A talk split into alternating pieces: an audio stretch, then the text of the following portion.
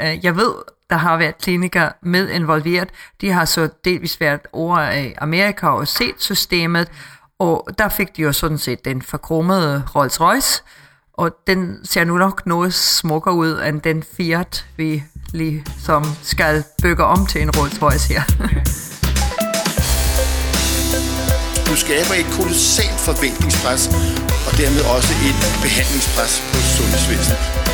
Øh, og det lader til, at nu lykkes det, og inden vi går ud af 2013, så er det rullet fuldt ud. Det skal det være. Jeg er jo ikke død, og, og, og det er jo og det er jo lige præcis det argument, som er argumentet imod at have garanti. Og rigtig hjertelig velkommen til denne her episode af Stetoskopet. Jeg hedder Nick, og øh, sammen med mig i studiet i dag, der har jeg æren af at have to andre fantastiske personer med mig. Så Ulrik, velkommen til. Tak skal du have, Nick. Og velkommen til Camilla også. Tak, Nick. Tak for den øh, fine præsentation. Altså, sådan er præsentationerne altid i stetoskopet. Vi præsenterer hinanden pænt. Ja, vi taler Nå. hinanden op. Lige præcis. Øhm, I dag der skal vi øh, snakke lidt om øh, et øh, emne, som står mit hjerte ret nært, nemlig øh, sundhedsplatformen. Det var, det var meget romantisk sagt. Og jeg, allerede, jeg fortryder allerede, at jeg sagde det. Jamen, det er også Valentine's Day i morgen. Jeg glæder mig til at grave lidt i det, Nick. Du glæder dig simpelthen til at grave i det. Ja, okay, mm. jeg begynder at blive lidt bekymret. Det skal det være. men, men ideen med programmet i dag, det er jo, at øh, vi skal ligesom forsøge at belyse, hvad er den her størrelse. Hvis der er nogen, der ikke lige har, øh, har hørt det om det, så er det jo det her nye, store IT-system, sundheds-IT-system, som er kommet i øh, Region Hovedstaden, og som også er på vej ind i Region Sjælland. Øh, og det har vel affødt en lille smule negative kommentarer, tænker jeg, Mm. i medierne, eller Ja. hvordan? Jeg vil sige, man skal, man skal lede lidt under en, en sten et eller andet sted, for ikke at have hørt noget om det. I hvert fald herover i Østen. Nej, det, det, det fylder rimelig meget, har fyldt ret meget i sådan sundhedskreds, især hvis man har arbejdet på de hospitaler, der ligesom er på vej ind i sundhedsplatformen. Præcis, og det, det var i hvert fald det, for jeg synes, det var sjovt at komme ind i det her program, fordi jeg synes, man fik rigtig mange øh, overfladiske holdninger til, øh, jeg er sur, fordi det her virker ikke, øh, eller lige i mit specifikke speciale, der var der en blodprøve, der ikke var rigtig øh, kodet ind i systemet eller noget, men Lige præcis. Nu har og man der, hørt så meget om det, så man, det, det er svært at vide, hvad der er fakta, og hvad der rent faktisk har været konstruktive kritikpunkter. yes, og det er jo derfor, at vi er i dag. For vi skal forsøge, Lige præcis. vi skal forsøge på en, på en lille, en lille times tid, og indvilde jer lytter i, hvordan eller måske bare en lille smule i, hvordan det her system det i virkeligheden er kommet Netop, for til. det er Og, godt nok en stor mundfuld. Ah. Altså, det er et kæmpe, kæmpe system. Så, altså, så, så vidt jeg har ved, så er det Danmarks største sundheds-IT-system og projekt omkring IT inden for sundhedsvæsenet, så det er rimelig stort, det her system. Ja, Ja. ja. det er jo netop fordi, at alle de andre IT-systemer, det har været stort set lappeløsninger eller små tilbygninger og så videre, som har gjort, at man har endt op med de der 31 forskellige sundhedssystemer, alle mulige IT-systemer, som kun delvist snakkede sammen. Og så Mm. stod man jo med det her kæmpe, kæmpe behov Præcis. for et ordentligt system. Præcis. Og jeg sidder lige, jeg sidder lige her og læser sådan, at der står sådan noget med 44.000 ansatte og 2,5 millioner brugere, der skal, eller borgere, mener jeg, som skal, ligesom, skal, skal være i systemet. Det er jo et pænt store tal. Øh, så man kan formode, at som man måske nogle gange er, med indførelse af nye systemer, giver lidt problemer. Ja, Ja. det bliver epic, det her. Det, oh, den, første, den første epic kommentar. Det, det måtte jo komme fra tidspunkt. Nu kan lige så godt Jeg sad også bare hul på, den den kom. Jeg, byld fra Ja. starten. Og som jeg sagde, så har jeg måske et lille særligt forhold til Sundhedsplatformen, fordi jeg har faktisk arbejdet og gør det sådan set stadig på Sundhedsplatformen. Ja. Så jeg øh, kan ikke udtale mig om noget som helst. Øh, eller jo, det kan jeg faktisk godt, for jeg har lige sagt op. Så, øh, så det, nu, nu, kan vi få, nu, kan vi få, nu kan vi få alle, alle historierne. Ej, hvor er det ej, jeg glæder Okay. mig så meget. Det er så heldigt for os, så skal vi Ja. det. Ja. Jeg Men, skulle øh, tage popcorn med, Nick. Ja. Ja, det, skulle, det kunne være sådan en lille biograftur nærmest, øh, ud i lyd. Øhm, men Men hvad, altså, må, må vi ikke høre, hvad du har lavet i... Jo, men øh, jeg har... Ja, det er måske ikke så interessant. Jeg har siddet øh, hovedsageligt med øh, uddannelserne i øh, sundhedsplatformen og siddet og supporteret slutbrugerne øh, og de superbrugere, for det er der også noget, der hedder i det her system. Øhm, så jeg har ligesom været sådan, hvad kan man kalde, first line of defense imod de her øh, superbrugere og slutbrugere, som, som skulle uddannes i systemet. Og det har haft sin øh, op- og nedture, vil jeg sige. vil det så sige, at du skulle vide alt? Altså, du har været super, super bruger. Ah, jeg vil ikke kalde mig super, super bruger. Altså, jeg tror, altså, jeg tror ikke, man behøvede at kende alt til systemet for at arbejde med det, jeg gjorde, men jeg synes, det var interessant, så jeg har sat mig ret meget ind i, i hvordan systemet virker, og, og hvordan det sådan, også organisatorisk har været opbygget og sådan ting. Så, så det har også været ligesom lidt en, en, en sådan ekstra interesse for mit vedkommende, udover måske min, min arbejdsrolle øh, rolle på Hvornår, øh, hvornår startede du? Det gjorde jeg sidste maj. Sidste maj. Så det var simpelthen lige ved Go Live på... Det var simpelthen øh, Herlev 14 dage Gentofte. før øh, Herlev Gentoft gik på, så det var jo et fantastisk Okay. tidspunkt at blive lige inden kørte ud over klippen. Ej, jeg vil sige, de 14 dage der, det, det glemmer jeg sjældent. Det var øh, ikke så sjovt. Øh, der var mange ting, der, der var virkelig stresset, øh, og, øh, og som ikke rigtig helt fungerede. Men, men ja, på vej, jeg vil sige en anden ting. Inden jeg går i gang med alle- nogle af de kritikpunkter, som vi kommer til i løbet af programmet her, så vil jeg sige, der arbejder rigtig mange meget, meget gode og meget, meget dygtige medarbejdere på Sundhedsplatformen, som gør alt, hvad de kan for at få de her 44.000 brugere til at få så god en oplevelse som muligt. Det var ikke altid det er muligt. Nej, men det er heller ikke nogen let opgave, de har sat sig for. Nej, det må man sige. Det er det heller ikke. Og- de ting så at gøre det på meget, meget kort tid, det skal man også lige Det skal man også huske. mente. Ja. Nå, men vi skal have programmet øh, i gang, kan man sige. Og vi har, vi har legnet nogle interviews op, fordi at Camilla, jeg Yes. ved, du har været ude og snakke med en af de lidt sådan højere, og nu er det damer i det her tilfælde. ja, jeg har nemlig været ude og snakke med Gitte Fangen. Og øh, til dem, der ikke ved, øh, hvad hun er, så er det hende. Hun er, kommer til at give en lille kort præsentation af sig selv. Men hun er en af dem, som sørger for implementering, måske den st- højeste i hierarkiet, hvis man kan mm. sige det sådan, der står for os at implementere sundhedsplatformen på ja. hospitalerne. Så hun er simpelthen programdirektør for hele... Altså, øh, hun, hun vil sige programmet fremover, fordi det er sådan lidt det, man kalder implementering af sundhedsplatformen. Mm. Så, øh, så det er simpelthen, hun er direktør for det. Ja. Men øh, derefter så har jeg været ude og snakke med øh, formanden for Overlægeforeningen, Anja Mitchell, som nok en af dem, der øh, har oplevet systemet øh, tættest på. Hun har været på Herlev og arbejdet som overlæge på Herlev Hospital.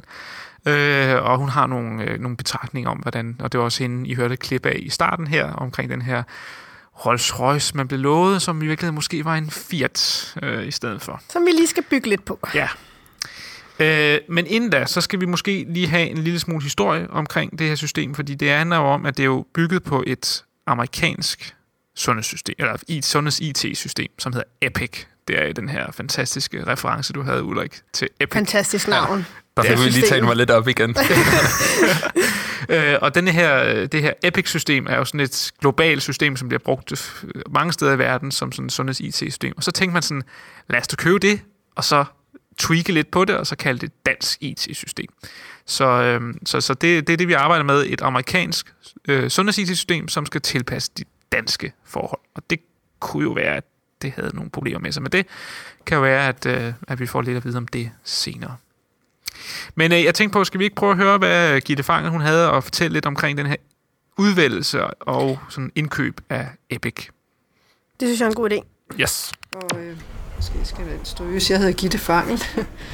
Jeg er 56 år. Jeg er oprindeligt uddannet sygeplejerske og har været operationssygeplejerske. Det elskede jeg, og de kompetencer bruger jeg rigtig meget i det her job. Men det er sådan længe siden, jeg har været det. Jeg har været leder igennem systemet siden øh, 89, tror jeg. Afdelingssygeplejerske og oversygeplejerske flere forskellige steder. visdirektør, øh, først på Amager Hospital og sidst på Herlev Hospital, og det var som øh, visdirektør, som jeg var øh, en del af, af styregruppen. Øh, på en eller anden måde er jeg altid kommet ind i IT. Jeg er blevet en del af den, den kliniske governance for IT.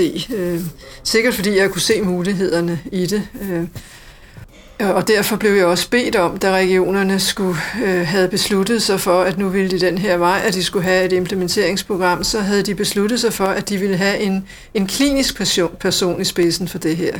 Og det kunne være en læge eller en sygeplejerske. Øhm, øh, og, og der øh, synes de, at det skulle være mig. Og det må jeg sige, det, det tænkte jeg meget over, for jeg var faktisk rigtig glad for at være på hospitalet. Jeg synes i virkeligheden, jeg var så langt væk fra klinik, som jeg havde lyst til overhovedet, øh, som, som vicedirektør på Herlev Hospital. Det var jeg glad for, jeg havde været glad for alle mine job. Det er ligesom. Men det var en kæmpe udfordring, og det lå ligesom, så det, øh, det gjorde jeg. Og det har også været sjovt, men det er også svært, og det er, og særligt, den her diskussion med, hvorvidt det giver klinisk mening, er jo en, der brænder lige ind, øh, vil jeg sige, hjertet øh, på mig, fordi det er jo det, jeg synes, det skal. Øh, så det er hele tiden det, jeg prøver øh, at løbe med, selvom jeg er sikker på, at der er ret mange derude, der ikke altid kan se det og tænker... Hmm. Men, men øh, jeg, vil, jeg vil sige til, til jer, at det er et felt, hvor der er rigtig, rigtig mange interesser og ting, der skal mødes her. Så jeg prøver hele tiden at, at gøre det øh, bedst muligt øh, med, med perspektivet klinisk interesse. Og når jeg er færdig med det her, skal jeg heller ikke være IT-direktør, så håber jeg, at jeg genfinde mig selv ude i, i, i, i kliniske arbejde et eller andet sted. Tak for introduktionen. Vi øh, har jo taget nogle spørgsmål med til dig, som øh, du skal prøve bedst muligt at svare på. Og det første spørgsmål, som vi har tænkt os at stille, det er lidt omkring, hvordan I har brugt, eller hvordan I har øh, processen været omkring udvælgelsen af Epic. Hvorfor er det lige præcis Epic-systemet, I endte op med? Og hvordan har det været muligt sådan at videreudvikle systemet, efter at det er blevet implementeret, sådan så at det ligesom passer til de danske standarder? Ja, det er et stort spørgsmål. Begge, øh, der er to spørgsmål. Det første, hvordan øh, Epic er udvalgt, det var en, en rigtig lang proces. Øh, programmet her startede 1. januar 14, og før det var der et toårigt anskaffelsesprojekt, øh, som løb i, i 12 og 13. Og før det var der faktisk sådan en, en markedsrundering fra regionernes side. Så forberedelserne har været overlang. Øh. Faktisk helt tilbage til, da, da, i hvert fald i Region Hovedstaden, man, man prøvede, man havde et projekt, der hed Klinisk Proces, helt tilbage i starten af 2000, hvor man prøvede at, at, at lave sin, sin egen forbedrede øh, patientjournal. Det var, kan man sige, en helt tidlig frontløber for det. Men hvis jeg bare skal holde mig til de sidste to år før, som var anskaffelsesprojektet, så øh, blev det også øh, projektstyret med en styregruppe, som jeg på det tidspunkt sad i, da jeg var vicedirektør på Herlev Hospital. Og, og det startede med, at man lavede en øh, prækvalifikationsrunde, hvor man øh, indbød øh, ud fra et prækvalifikationsmateriale øh, leverandører til at øh, deltage i prækvalificeringen. Og der var otte leverandører på det tidspunkt.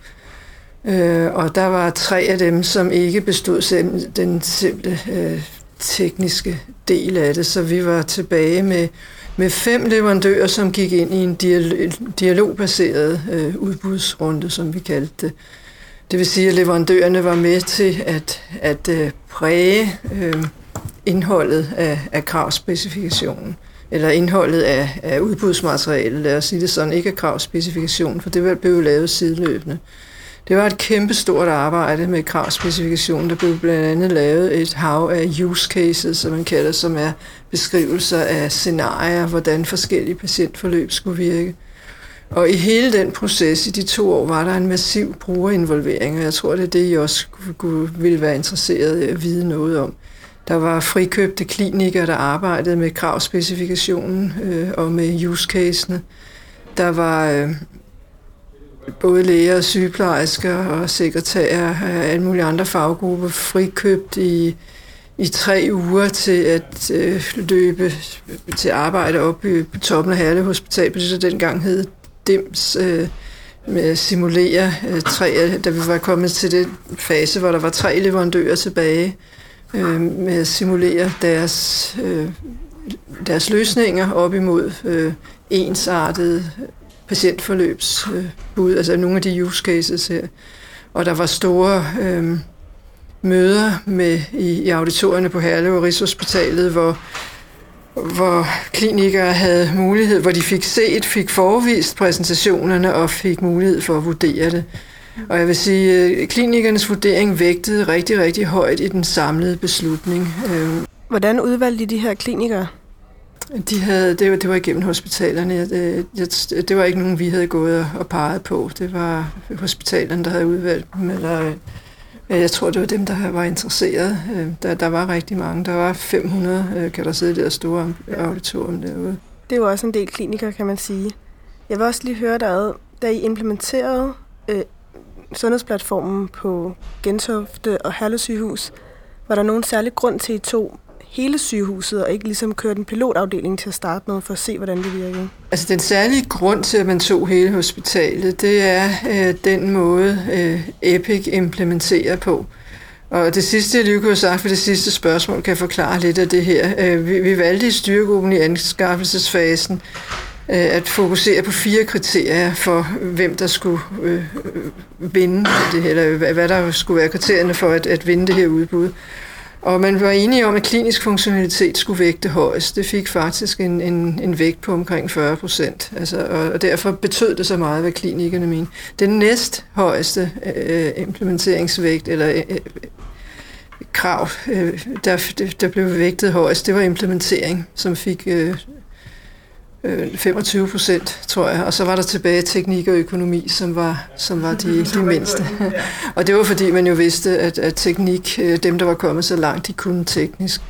Øh, og når jeg siger implementering, så svarer jeg lidt på det spørgsmål, så kommer jeg lidt til, tilbage til det, du spørger om. Det var fordi, man særligt i Region Hovedstaden i hvert fald havde en erfaring for, at man ikke var verdensmester i at implementere. Som jeg startede med at sige, så havde man jo selv prøvet at, at bygge noget tidligere, og man har jo haft trods alt øh, andre IT-systemer, og vidste, at det ikke var den stærke side. Så man gik også efter en leverandør, der kunne hjælpe med implementeringen, og dermed et implementeringskoncept. Øh, når det så er sagt, at det er Epics implementeringskoncept, så diskuterede vi det jo en del øh, i Danmark, for det er jo meget uddans, det her med, med Big Bang. Øh, så vil jeg sige, vi siger jo ikke Big Bang, for det var ikke alle hospitalerne på en gang. Det havde været Big Big, Big Bang i hvert fald. Men, øh, øh, og vi diskuterede, øh, hvorvidt det kunne gå an, men vi blev enige med os selv om, øh, efter at gå i dyb med det system, vi ikke kendte så godt på det tidspunkt, at det var rigtigt, fordi at øh, man ikke kan splitte et så sammenhængende system op. Det, er simpelthen ikke, det giver ikke mening at teste i et lille hjørne. Og efter jeg vil sige, at vi har set, hvad vi så på Herlevs implementering, så er jeg bare fuldstændig enig. Fordi vi havde ikke kunne se, finde de øh, de ting, vi fandt øh, på, på Herlevs øh, implementering, fordi meget af det ligger i overgangen, i patientovergangen, de fejl, der opstod. Det ligger i det, vi kalder ADT-workflows, som er Admission Discharge Transfer Workflows. Øh, for eksempel, jeg ved ikke, om I kan huske, der var noget med en, en, en, en pressesag med 10.000 blodprøver, der blev væk. De blev ikke væk. De blev stående på sekretærernes øh, arbejdslister, fordi de var blevet bestilt i en anden, øh, i et indlæggelsesforløb i stedet for et ambulant forløb. Så det, et, meget af det, vi så, det skete i overgangene, mm. og dem havde vi ikke fundet, hvis vi havde testet et lille hjørne. Så jeg tror på det system. Det betyder så også, at den anden del af konceptet, det her med at have et stort hypercare-vindue, øh, hvor der er 24-7 support, øh, det er rigtig, rigtig nødvendigt, for ellers så, efter, øh, så har man jo et hospital i kaos, så vi fik jo også rettet mange af de ting øh, mm. inden Rigshospitalet. Og der var lidt interessante tanker fra øh, programdirektøren Gilly Fanget her omkring øh, for det første hele udvælgelsen af, af Epic-systemet øh, i forhold til, øh, hvordan det er foregået, og så også nogle af de kan man sige, problemstillinger, der har været omkring implementeringen på øh, især Hallev Gentofte, som jo nok er det, der er mest kendt. Øh, og det har vi nu blandt andet snakket om nogle af de her workflows. Øh, det handler simpelthen om, at sundhedsplatformen er opbygget således, at, at for eksempel læger, jamen, de logger ind på en patient, og så får de som sige, præsenteret øh, forskellige, det vi kalder navigatorer, øh, som så om som siger, guider dem igennem et helt indlæggelsesforløb, for eksempel. Øh, og der kan gå nogle ting galt, øh, især med kommunikationen videre til sekretærer og så videre, så videre. Yes. Nå, men hele den her implementering her, den har jo virkelig øh, afbrudt en masse problemer. Og øh, især det her med, at man ligesom valgte at sige, okay, vi tager hele Herlev Gentofte og næsten ligger ned i en måned. Ja. Og mere måske endda, ikke? Jo. Jeg synes, må jeg lige før, inden da, altså i forhold til arbejdet før implementeringen, mm. inden vi når til det, for det synes jeg nemlig er ret interessant, fordi når man først når til Go Live, så er, er der jo sket en masse arbejde, man har, man har ligesom truffet næsten alle beslutningerne på det tidspunkt. Øh, men der var lidt inde at kigge, inden vi lavede det her program, var jeg lidt inde at kigge på den øh, Facebook-gruppe, der bare hedder Læger, som har 5.000 medlemmer. Og øh, der er blandt andet en læge, der skriver, hvem har truffet beslutningen om, at Epping indføres? Hvem har vurderet systemet? Hvordan har de vurderet det? Det kan da ikke være personer, det kan da ikke være personer med øh, en uden fornemmelse for, Øh, hvor, t- hvor hurtigt tingene efterhånden skal gå. altså sådan helt øh, uforstående overfor, hvorfor er vi endt med det system, som vi, vi Ja. har. Og det synes jeg faktisk, øh, Gitte gør ret godt redde for her, Ja. at der er sket en masse forarbejde. Ja, der har faktisk været, altså, som man også siger, de her forgrupper og for, kan man sige, at der har været flere forskellige spillere, øh, som, som ligesom har været, øh, har, har vil købe eller sælge, undskyld, det her program. Øh, og de har også været prøvet op mod hinanden, øh, faktisk, øh, i sådan simulationer. Ja. Så, så der har virkelig været et stort arbejde omkring det her system her. Men det er ikke sikkert, at det ligesom kommer videre til klinikeren, som måske hører her. Det, det lyder i hvert fald ikke som om. Der har i hvert fald fået 8 likes, så der er nogle andre, der også stusser over det samme. Jeg tror også, det har været den største altså, kommunikationen mellem dem, der har sørget for at implementere eller skulle implementere det her system, og så klinikerne. Jeg tror, at den, altså, kommunikationen har måske været ikke eksisterende. Hmm. Fordi Ja. som kliniker, hvis du ved, det her system, det kommer ikke til at være færdigt. Mm. Det kommer til at skulle have en masse rettelser. Der kommer til at være en masse ting, vi er nødt til at finde ud af undervejs, hvordan det skal fungere, for at Mm. det bliver optimalt. Og det kommer til at gå ud over jer i en periode, fordi det skal blive så godt som muligt. Hvis klinikerne havde vidst det, så kan det godt være, at indstillingen havde været anderledes, tror jeg. Ja, lige præcis. Så. Ja. så man kan sige, at man har måske også været ude og igen det der klip, vi hørte i starten, der med den der Rolls Royce, som er måske blevet vist. Måske er man blevet øh, sat noget i, i, i, i vente, som måske ikke helt kunne lade sig gøre til at starte med. Man har fået lovet en, en Rolls Royce fra start af. Lige præcis. Og man har det, ikke lige vidst, at man ville få en gammel Fiat Nej. uden gearkasse. Og så kan man sige, så er den så blevet prøvekørt op i DEMS, som er simuleringsafdelingen. Mm, ja, lige præcis. Og Det er det er, det er godt ikke- nok. Ja. Fordi jeg tænker, jeg har jo været med til rigtig mange simulationer. og Hjertestop. Ja. Der kører tingene sgu altid ret glat. Så Ja, står man præcis. der, og så to minutter, og så skal der, så skal der stødes og så videre. Det kører. Ja. Og så har jeg også været med til det i virkeligheden.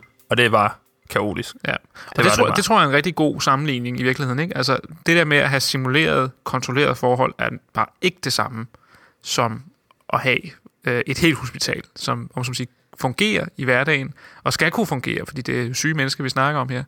Øhm, og Men der- samtidig kan man også sige, har der været tid til med den med, med mere planlægning inden, har de haft tid til at prøve det af Mm. andre steder end Ja. simulation? Det har der måske ikke været. Men på den anden side kan man jo også sige, som Gitte Fang også siger, jamen et eller andet sted skal man jo også starte, og man kunne også have gjort det sådan, at man indførte det i hele regionen på en gang. Ja, Øh, men er det ikke Big lidt for Big letkøbt? men er det ikke lidt for letkøbt argument Jo, at det sige måske. sådan, Det er måske. vi skal bare være glade for, at det var- ikke var endnu mere kaotisk, ja, i præcis. stedet for at sige, jo, det kunne godt være med bagklodskab, at, øh, at man skulle have lavet nogle flere trin i raketten, end, Ja, end det ja. vi har.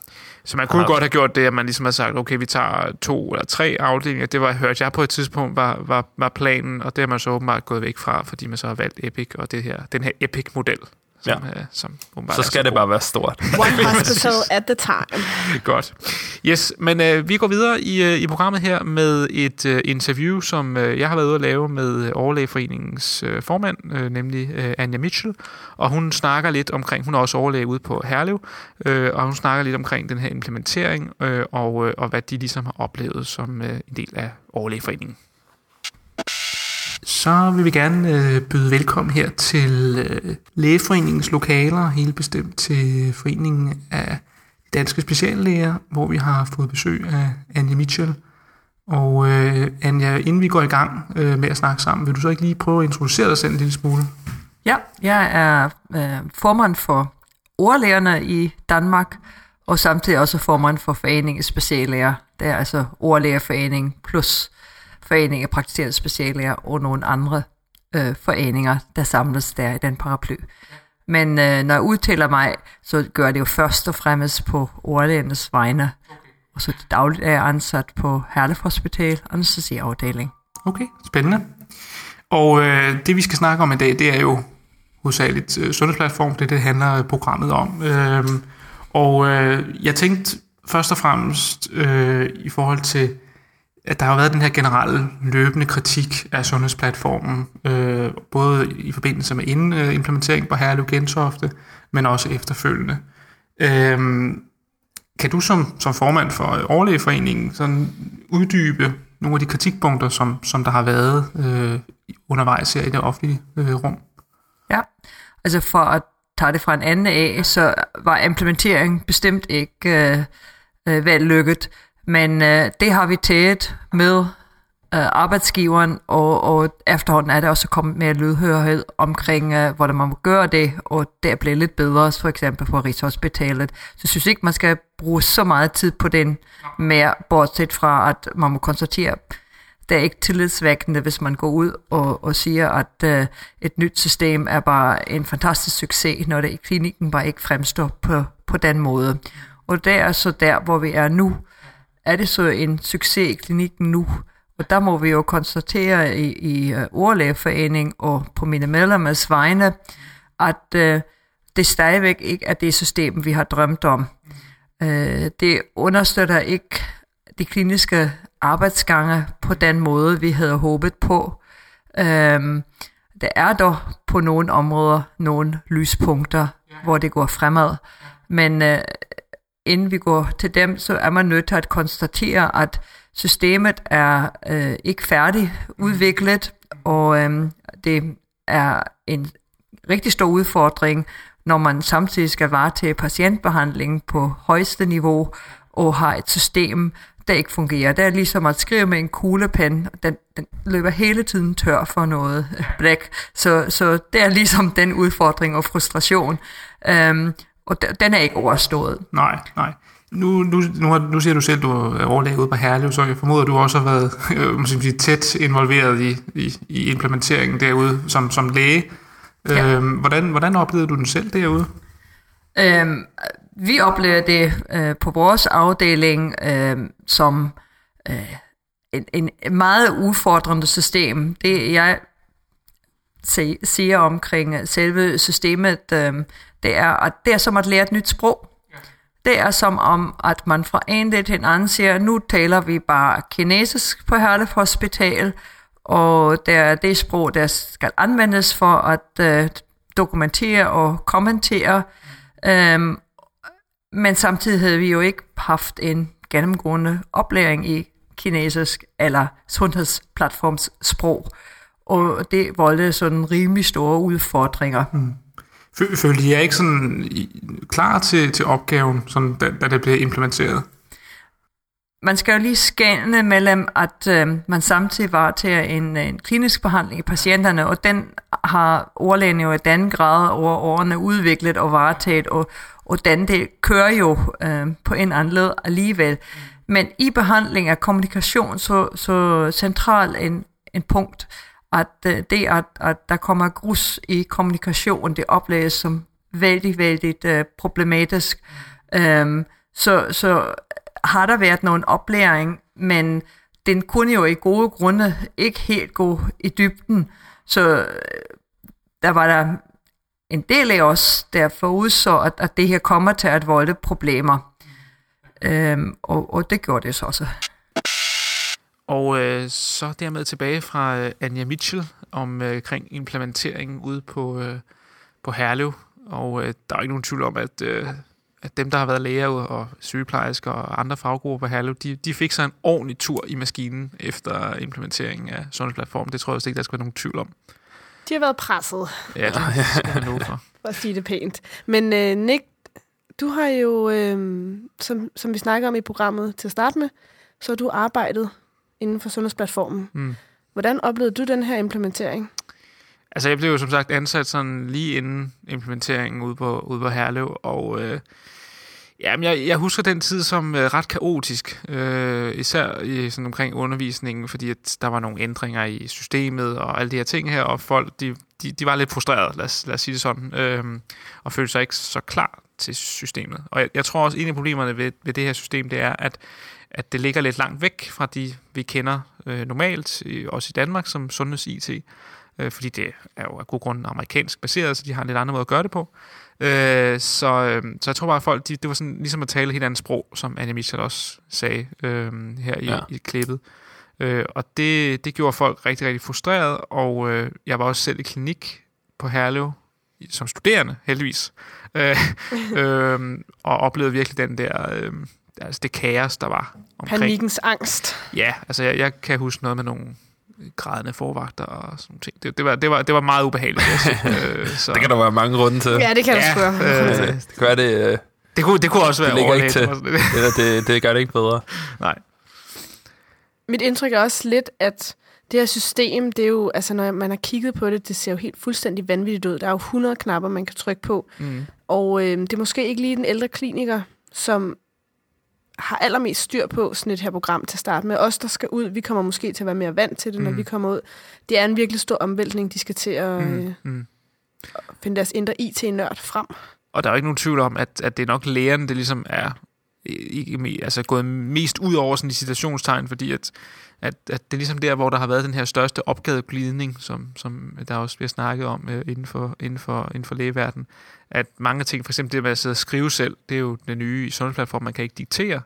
Øh, det er der nogle få, der får lov til, men man, man kan ikke som generelt diktere, så man skal selv sidde og skrive. Øh, og der øh, og og en masse andre problemer, som normalt øh, sekretærerne sad med, som nu lægerne skal tage sig af. Og, øh, og det, det tror jeg virkelig har, har, har gjort en, en stor forskel for de her læger her. De skulle tage de nye opgaver, man så må sige, på sig, som de ikke har haft før. Nu stiller jeg måske et dumt spørgsmål, men Mm. hvor meget skriver de? Fordi jeg har, mit indtryk er, at man klikker sig igennem det hele. Ja, altså det, det, det, det var egentlig også meningen, men, men sådan er det ikke i øjeblikket. Altså det, okay. Man kan godt bygge sig frem til sådan nogle egne, det man kalder smart phrase. Det, det er ikke fordi, vi skal sidde og smide fine ord. Men, Men man kan gå lidt udenom systemet og oprette en masse ja, det noter, kan så man nemlig. kan Det skrive var jo egentlig meningen, at man skulle sidde sådan og rigtig nok klikke sig igennem sådan en fin, fin journal, og så fik man et fint billede af en krop, hvor der sådan var nogle krydser på, hvor alle fejlene de stod henne og sådan ting. Men, men øh, det, Okay. det, det, fungerer bare ikke Så kan man rigtigt. klikke det går ondt her. Ja, lige Så man præcis. sætte klik i Lige højre albu. Ja, ja. Det, Det ser var- meget det fint ud, når, det ser meget fint ud, når man får det til at fungere, men, men, men det fungerer bare ikke rigtig i praksis, og det bruger man ikke. Nej, og det er også det, at det, det producerer nogle journaler, som efter sin skulle være fuldstændig ulæselige, fordi den bare det- så smider, kaster en masse standardfraseringer ind, Ja. og så mister man fuldstændig kernen i problemstillingen, så En af de netop bedste... som Anja Mitchell siger, man, man, man kan ikke genkende sin patient i det, man selv har Præcis. skrevet. Præcis. Og det er jo det er ret langt fra det system, vi har nu, hvor man lærer, det vigtigste, det er at få en god indledning, som man får. Mm. Mm. Det er det her, det drejer sig om. En god konklusion. Det er det her, der skal ske nu. Ja.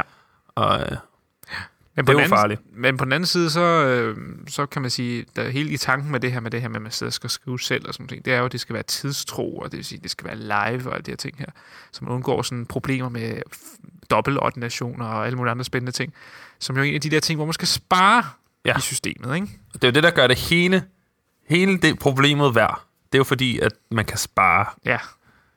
Det er jo det masse vigtigste. penge. Ja. Altså det koster, hvor meget er det? Var det 2,1 milliarder kroner at implementere øh, sundhedsplatformen? Ja, eller Øh, lidt mere end der. Måske Noget det af er den omkring. stil. Ja, lige præcis, ikke? Plus Det en masse mange. uddannelser og sådan noget, som der ikke... Jamen, halvdelen af det beløb er så gået til, til amerikanerne, som Ja. om de ikke havde penge nok. Ja. Men øh, dem har vi sat over på den anden side af Atlanten til Epic, for at lave systemet her. Og, øh, og så har vi øh, brugt halvdelen af det på at uddanne personalet, mm. så de skulle være klar. Ja, lige præcis. Og der skal love for, at der skal uddannes meget personale med de her 44.000 brugere her. Ja. Og nogen skal jo på sådan nogle... Ja, sekretærerne skal på syv kurser eller sådan noget øh, af varierende længde, ikke? Så det er virkelig meget tid, man tager ud, ikke? Jo. Øhm, Det, så, jeg synes, altså det, som jeg synes måske træder lidt et skridt tilbage til implementeringen, men det, jeg synes er interessant, er også, at, at uddannelsen og øh, implementeringen af systemet har, har været fuldstændig fastlagt fra Mm. starten. Ja. Inden man overhovedet øh, ligesom lavede Go Live på Herlev, Gentofte, så vidste man allerede, at i november, der skulle Rigshospitalet have det, så skulle det videre til Nordsjælland, Mm, og så skulle det videre til Bornholm og Sjælland og præcis. så videre spredes ud på den måde. Ja. Og øh, der tænker jeg lidt, man, altså, så man har ikke bygget en buffer ind, der hedder, hvis det her og det her ikke fungerer, så bliver man nødt til at skyde det lidt, eller lave de og de ændringer. Altså, Det skulle bare, tog skulle køre Præcis. lige meget hvad. Lige præcis. Og det er jo så en af de her ting. Altså, man har ligesom sat processen i gang. Der har selvfølgelig været nogle stoppunkter og alle de her ting, men det, det er en lang historie. Men, øh, men, men man har ligesom sagt, nu skal vi bare nå det mål. Nærmest koste, hvad det koste kan. Er det, er det politikerne, der har sat det mål for, hvornår det skal nås? Eller er det Epic, der har sat Jeg det tror mål? faktisk, det er Epic, der, som man også snakker om, Gitte Fanger her. Det er Epic, der ligesom har lagt planen, så man kan sige, de har ligesom sagt, det er de dage, vi ligesom skal, Mm. mm. skal holde os til, ikke? og så, så er det det, der har været. Ikke? Og politikere har jo så købt det program, kan man sige, så, og, og hænger Fordi jeg også- Epic op på det. Jeg har lidt ondt også af dem, der sidder inde i sundhedsplatformen, fordi det kan Tak. godt være, at de... de, de inklusive dig. Nej, du er holdt op, Nick. Du er holdt op, så har jeg ikke ondt af dig mere. Men det, er- det er også nogle vanvittige krav, de, der bliver stillet. Mm. Og øh, jeg synes egentlig, Gitte, hun, øh, hun gør det meget godt, ved at hun fortæller nogle af de ting, nogle af de løsninger, de har prøvet at, at give på de her Og nogle af de løsninger, dem skal vi høre om, når vi har vores næste bid med Gitte Fang, og det har vi lige om et øjeblik. Men inden da, så skal vi lige have noget forskernyt. My calculations are correct. You're gonna see some serious shit. Goddag, så siger vi velkommen til øh, Erik Parner. Og Erik, vil du øh, give en kort præsentation af dig selv? Jo, jeg er professor i biostatistik på Aarhus Universitet, øh, og det har jeg været i cirka syv år. Men jeg har været her noget længere tid. Jeg er ansat i 1997 og har en baggrund i teoretisk statistik, også her fra Aarhus Universitet. Ja, og du har øh, lovet at guide os lidt gennem i øh, p-hacking, eller data dredging, eller hvad man nu ellers kan, kan kalde det i dag. Øhm, og nu har vi jo sådan lidt et øh, bredt spektrum af, af lyttere øh, her på stetoskopet, så jeg vil høre, om du ganske kort vil fortælle, hvad er det nu lige en p-værdi er for noget? Øh, jo, en p-værdi det er sådan et værktøj, man bruger øh, i, forbindelse med at undersøge en videnskabelig hypotese. Og sådan helt formelt, der, der er det, øh, at hvis man øjeblik tror på hypotesen, så er det formelt set defineret til at være, hvad er sandsynligheden for at observere det, vi nu har observeret i vores konkrete studie, eller noget, der er mere modstrid imod hypotesen. Og hvis den her sandsynlighed er lille, så vil man være tilbøjelig til at forkaste hypotesen, og hvis den sandsynlighed ikke er lille, så har man ikke noget modargument mod hypotesen, og så må man indtil videre tro på hypotesen. Okay, så er der den her famøse værdi på 0,05. Hvordan skal man ligesom fortolke den så? Ja, der vil mange bruge den tommerfingerregel, at hvis p-værdien er under 5%, så er der en relativt lille chance for at observere det, vi har set, eller endnu mere ekstremt i forhold til hypotesen. Og så vil man som regel forkaste hypotesen, fordi det trods alt er så sjældent. Og det, det, og det er jo så været nul-hypotesen, eller hvad? Ja, man vil enten kalde det nul-hypotesen, hvis man tester på en hypotese, der er ingen forskel mellem to grupper, så er forskellen jo 0, mm-hmm. og der kommer det her med nul-hypotesen, men mere generelt er det en videnskabelig hypotese, vi tester. Okay. Og man kan sige, at princippet i at testen er lidt det, det samme, som foregår i retsvæsenet, at man er uskyldig indtil det modsatte er bevist. Så, så hvis vi nu forestiller os, at vi går ind i et lokale, og der står en, en mand ved siden af en, en død mand, der ligger på gulvet, så kunne vi jo stille spørgsmål. Hvad er chancen for, at den person nu står i lokale med en kniv i hånden, hvis personen er uskyldig? Ja. Og så vil vi jo normalt sige, at jamen, den chance er nok, hvis man er uskyldig, er den chance for at være i det lokale nok ret lille. Og så vender vi om, jamen, så er man ikke længere uskyldig, det tror vi ikke på. Ja. Og det, det system bruger man så også, når man tester en hypotese. Men her er der så p-værdien, der er værktøj til at så enten modbevise hypotesen eller acceptere hypotesen. Okay, så du ser øh, morsager i al din, øh, alle dine beregninger, eller hvad? Nej, det gør jeg ikke, men jeg ser mange p-værdier. Okay. øhm, ja. Hvad, når det er, vi læser en artikel, hvad skal man ligesom være opmærksom på? Hvornår, hvornår kan det gå galt for de her statistikere? Øh, nogle red flags, du kan pege på måske? Det er svært at sige nogle generelle øh, red flags. Øh, man kan sige, at hvis der er en statistiker, som medfatter på artiklen, så er det i hvert fald en, ofte en grøn flag. Altså. okay, ja. Men, men sådan generelt, så, så det man leder efter, det er, øh, om de metoder, der nu er analyseret, de passer til den type data, der er indsamlet, og den måde, de er indsamlet på. Øh, og hvis de ikke passer, så er det nok den rigtige analyse til de data, man nu kigger på. Ja, er det så dit indtryk, at, at det er tilfældet, at der bliver brugt den rigtige statistik sådan generelt? Nej, det er, det er ikke mit indtryk, og det er heller ikke andres indtryk. Der er lavet en række undersøgelser af kvaliteten af statistik i sundhedsvidenskabelig forskning. Og der er en del studier, der tyder på, at det er nok i hvad, kun hver anden øh, studie, der bliver publiceret, at den statistik, der bliver anvendt, den er acceptabel. Mm-hmm. Øh, så, så kvaliteten er ikke altid lige god. Okay, så nu har vi hørt lidt om øh, p-værdier og hvad de er for nogle. P-hacking, hvad går det så ud på? Jamen det er, hvis man øh, beregner mange p-værdier i et og samme studie. Øh, og der, som til at illustrere det eksempel, så har, blev der publiceret for nogle år tilbage et studie, og det var i 2008, som kiggede på, øh, hvad kvinder spiste under og lige før graviditeten, og hvad chancen er for at få en dreng i fødslen. Mm-hmm. Og øh, de lavede rigtig, rigtig mange øh, analyser. Øh, de lavede faktisk, faktisk helt konkret 133 forskellige statistiske analyser, som hver endte ud i en p-værdi. Så der havde de rigtig mange p-værdier. Ja. Og de fandt så, at øh, hvis man spiser klid, og det er det der er i Kellers All Brands, øh, så er der en større chance for at få en dreng i fødslen. Hmm. Og det byggede de så en hel artikel op over, og de publicerede det også i pressen efterfølgende. Jeg kan fornemme, der kommer et men lige om lidt. Ja, der kommer et men, fordi øh, der er jo mange analyser, der bliver lavet. Og hver eneste gang, man laver en analyse, er der jo chance for at tage fejl. Og jo flere gange man laver en analyse, jo større bliver fejlen samlet set for at lave en fejl. Og hvis vi vender tilbage til de 5%, som vi snakkede om før, så når man laver en en øh, analyse og bruger 5% niveau, så er der faktisk 5% for at lave en fejl, hvis hypotesen ikke passer. Mm. Så hvis vi nu forestiller os, at der var ikke nogen af de her mormadsprodukter, der hang sammen med chancen for at få en dreng, så vil vi hver eneste gang, vi lavede en analyse, have en 5% chance for at ende ud med, at der er en sammenhæng. Ja. Og når man så laver 133 af dem, så vil man jo med en vis chance få, få en signifikant sammenhæng et eller andet sted. Ja, okay. Øh, det var de sådan, som sådan opmærksom på, så derfor nedsatte de de her signifikansniveau fra 5% til 1%. Men stadigvæk, hvis der er 133 tests, og man vil i 1% af de tilfælde ende ud med at sige, at der er en forskel, hvor der i virkeligheden ikke er, mm. så har man stadigvæk muligheden for at tage fejl. Og ja. 1% ud af 133 er jo lige præcis 1,3. Ja. Og det var også præcis det, de fandt. Ja. Så det er jo præcis det, man vil, man vil finde, hvis der slet ikke var nogen sammenhæng mellem det, man spiser under graviditeten, og så chancen for at få en dreng. Hvad kalder man sådan det. studie her? Det vil man øh, normalt kalde et hypotesegenererende studie, hvis man håndterer det helt korrekt. Jeg ved, at du før har, har omtalt det som øh, fiskeristudier også. Ja, hypotesegenererende studier og fiskeristudier er det samme. Ja, okay. Så det, det er studier, man laver øh, for at generere nye forskningshypoteser.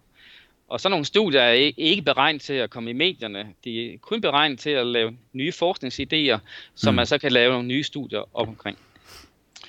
Øh, I modsætning til hypotesegenererende studier eller fisketurstudier, så er der det, man kalder konfirmatoriestudier. Det er studier, hvor man har en veldefineret videnskabelig hypotese, som man så afprøver i et konkret studie. Øh, og det er den slags studier, der er beregnet til at komme i medierne, hvis nu studiet er interessant nok. Øh, men der må man ikke lave 133 forskellige typer analyser i samme studie. Der må man kun lave Mm. en, Ja. som er hovedanalysen af, af studiet. Jeg, jeg kommet til at tænke på med øh, den her fiskeriproblematik. Er der et aspekt i den indbygget i måden, at øh, vores forskningsverden i dag øh, fungerer? Altså i og med, at der er øh, mange studier, som øh, der bliver måske lavet undersøgelser og udført tests og så videre, så videre, men de kommer ikke frem i dagens lys, fordi at vi kun vil se de positive studier, altså dem, der har noget signifikant at sige. Så der bliver lavet en masse test, måske nogle konfirmatoriske studier under, under de rigtige forudsætninger, som vi snakker om her. Der bliver måske kun sammenlignet få ting, men du ved, der bliver lavet mange studier, som ikke kommer frem, og så kommer der nogle enkelte positive frem. Har det, øh, har det noget af det samme problematik i sig? det er lidt den samme problematik. Altså man ved, der er det, man kalder public, publication bias, at studier, hvor p-værdien i det her tilfælde er under 5%, er langt lettere at publicere end studier, mm. hvor p-værdien er over 5%. Og det betyder så i praksis, at man kommer til at mangle en del studier i de videnskabelige tidsskrifter, hvor man ikke finder nogen sammenhæng mellem en givende eksponering og et udfald. Ja. Øh, og, og, så, og den selektion er lidt uheldig, fordi når man så skal samle op og vurdere, om der nu er en sammenhæng mellem en eksponering og et udfald, så kommer man til at mangle de studier, som havde et negativt resultat. Ja. Så der er helt klart en tendens til, at publikationer, som viser en statistisk signifikant sammenhæng, er meget lettere at publicere end studier, der ikke har det. Hvad er din, øh, hvad kan man sige, øh, spot om i, i den henseende? Tror du, videnskaben er på vej i den rigtige retning, eller går det bare, går det bare den her retning fremover, at, at der er det her problem? Det, det er, er jo ikke helt i den rigtige retning, og det er et problem, man har været opmærksom på i, i mange år, og derfor er der også sat initiativer i gang for at modregne det her problem. Og et af Mm. dem, det er, at der bliver lavet øh, videnskabelige tidsskrifter eller databaser, hvor alle for eksempel kliniske studier, de bliver rapporteret, inden de går i gang. Så ved man, hvad for nogle studier, der man har tænkt sig at sætte i gang, og hvad for nogle hypoteser, man har tænkt sig at undersøge, og så kan man senere holde det sammen med, om de rent faktisk bliver publiceret. Aha, så har man okay. Ja. på en måde hold i, hvad er det for nogle studier, der måske mangler i, i den videnskabelige litteratur. Ja.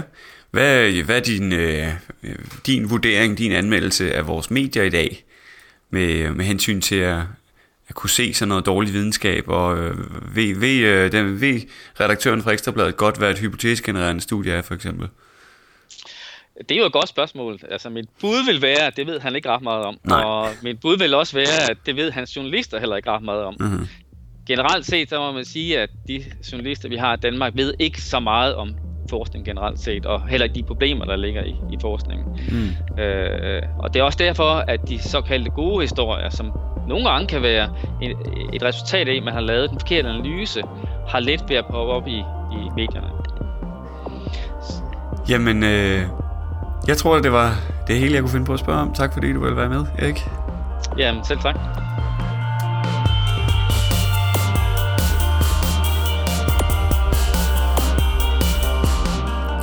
Jamen, uh, tak til Bjørn, som uh, lige i den her omgang har overtaget forskernyt for mig. Det var jeg ret begejstret for. Uh, og vi kunne lære lidt der om uh, statistik og hvad for nogle uh, faldgrupper man lige skal styre udenom. Og uh, når, man nu, uh, når, nu, når vi nu er i tallenes verden, så kan vi jo kigge lidt på sundhedsplatformen, som er dagens emne, og sige, der uh, er der, der også Der er tal. nogle store tal på spil, Det er som der. skal er nogle stemme. tal. Ja. Og som Camilla rigtig, så de skal helst stemme.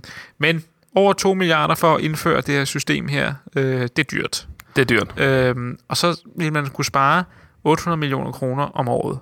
Ved Det er også mange penge. systemet, og det tænker man, det er jo, det er jo meget fint. Ja, Altså, det er jo så der går øh, to og et halvt år, og så... Øh, så er det bare tjent hjem igen. Øhm, Så suser pengene ind på kontoen. Lige præcis. Men så er spørgsmålet, de her penge her, hvad det egentlig er for nogle penge. Og man kan sige, vi har fået sådan fået stødt os lidt frem til, at det er noget med i forhold til ikke undgå de her dobbeltbestillinger og undgå, øh, eller bedre forløb, når man som siger patienterne, så de ikke bliver, bliver genindlagt og sådan ting. Også noget med systemer. Der er færre systemer, som skal blive ved rigtigt, med at ja. blive opdateret og Lige holdes ved præcis. lige og så videre. Ja. Men på den anden side, så kan man også sige, at der er måske nogle øgede udgifter, som kan være svære at have taget med. Netop det her med, at du siger, at man kan ikke diktere længere, så skal mm. den gamle overlæge, der kører tofingersystem, mm. sidde og taste. Ja, lige præcis. Og øh, der kan man jo godt, øh, der har i hvert fald været meget kritik af, at der bliver spildt en masse lægetimer, som tidligere Mm. øh, kunne lave af nogle lynskrivende sekretærer. Ja, og jeg sad faktisk og snakkede en lille smule med Anja Mitchell om det. Det kom ikke med på bånd, men øh, det handler om det her, at han har fortalt, at der har været sådan en stor nedgang i produktionen på Herlev Gentofte. Det var 36 millioner, man siger, de er gået ned. Men som du siger, jamen, det er virkelig ikke, fordi de er gået ned i produktion. Det er virkelig bare, fordi de ikke koder rigtigt. Så Ja. derfor så, øh, så, så der, er nogle, der er nogle tal, man skal passe lidt på med her. Men der er jo ikke tvivl om, at, at, at det tager længere tid med Ja. ja. platformen. Det må tiden så vise. Men vi har jo, du har jo været ude og snakke med...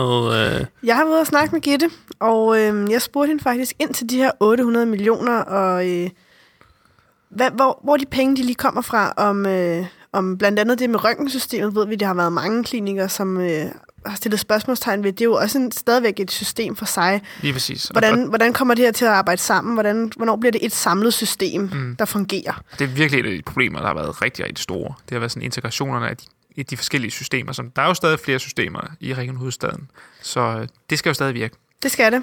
Yes. Men øh, vi spurgte Gitte om det. Skal vi høre, hvad hun sagde? Altså de 800, øh, det, det, er jo for, ja, det er jo for Region Hovedstadens business case. Øhm, man kan sige, at business casen ejer regionerne, så hvis du øh, vil i dybden have spørgsmål eller svar på det, så skal du øh, gå til regionerne. Men det jeg kan sige, det er, at øh, når du taler om for eksempel røntgensystemerne og de øvrige systemer, bare for at sige en glad ting, røntgenintegrationen er fuldført nu til bølge 3.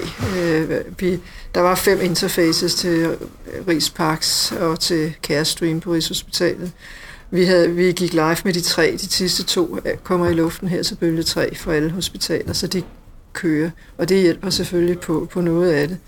Der er rigtig meget, der er spørgsmål om tid her. Det, der er helt anderledes med implementering af sundhedsplatformen, det er, at det ikke bare er implementeret, og så var det det. Øhm, implementeringen er starten på, at vi kan begynde at høste gevinsterne. Gevinsterne kan heller ikke høstes dag et. Altså så meget kan jeg godt sige, selvom det ikke er mine gevinster.